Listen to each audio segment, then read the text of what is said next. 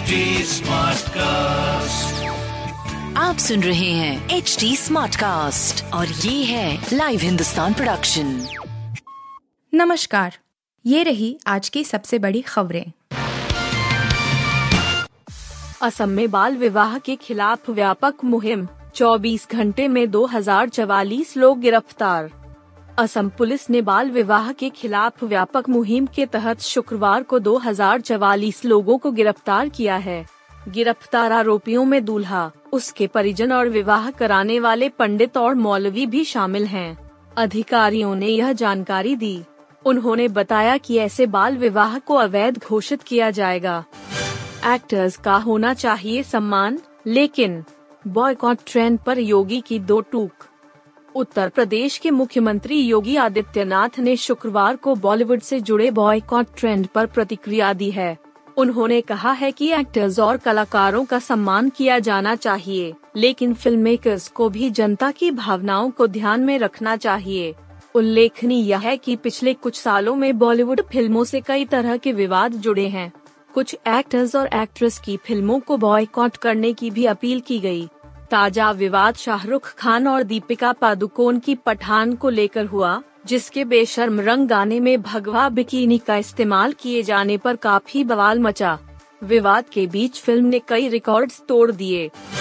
अस चीन में बलून पर तनातनी, विदेश मंत्री ब्लिंकन ने टाला बीजिंग दौरा। अमेरिका में दिखने वाले चीनी बलून को लेकर दोनों देशों के बीच तनातनी बढ़ गई है।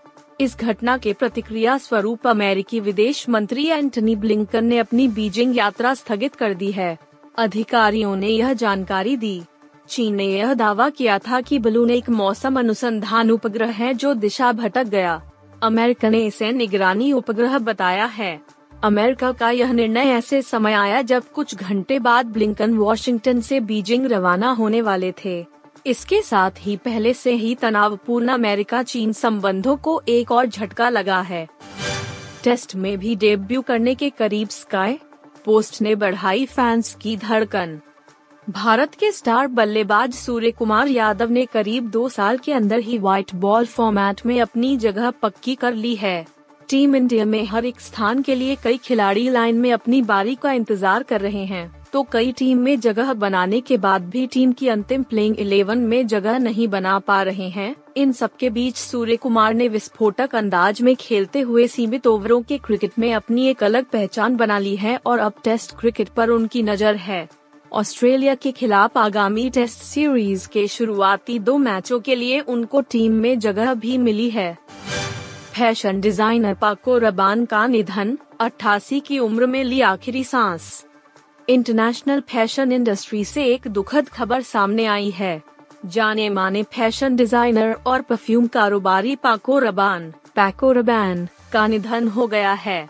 अट्ठासी वर्ष की उम्र में पाको ने अपनी आखिरी सांस ली। उनके फ़ैशन हाउस से जुड़ी एक वेबसाइट ने शुक्रवार को यह जानकारी दी, जिसके बाद से ही देश विदेश से फैंस और सेलेब्स उन्हें श्रद्धांजलि दे रहे हैं। आप सुन रहे थे हिंदुस्तान का डेली न्यूज़ रैप, जो एच टी स्मार्ट कास्ट की एक बीटा संस्करण का हिस्सा है। आप हमें फेसबुक ट्विटर और इंस्टाग्राम पे एट एच टी या podcasts@hindustantimes.com पर ईमेल के द्वारा सुझाव दे सकते हैं।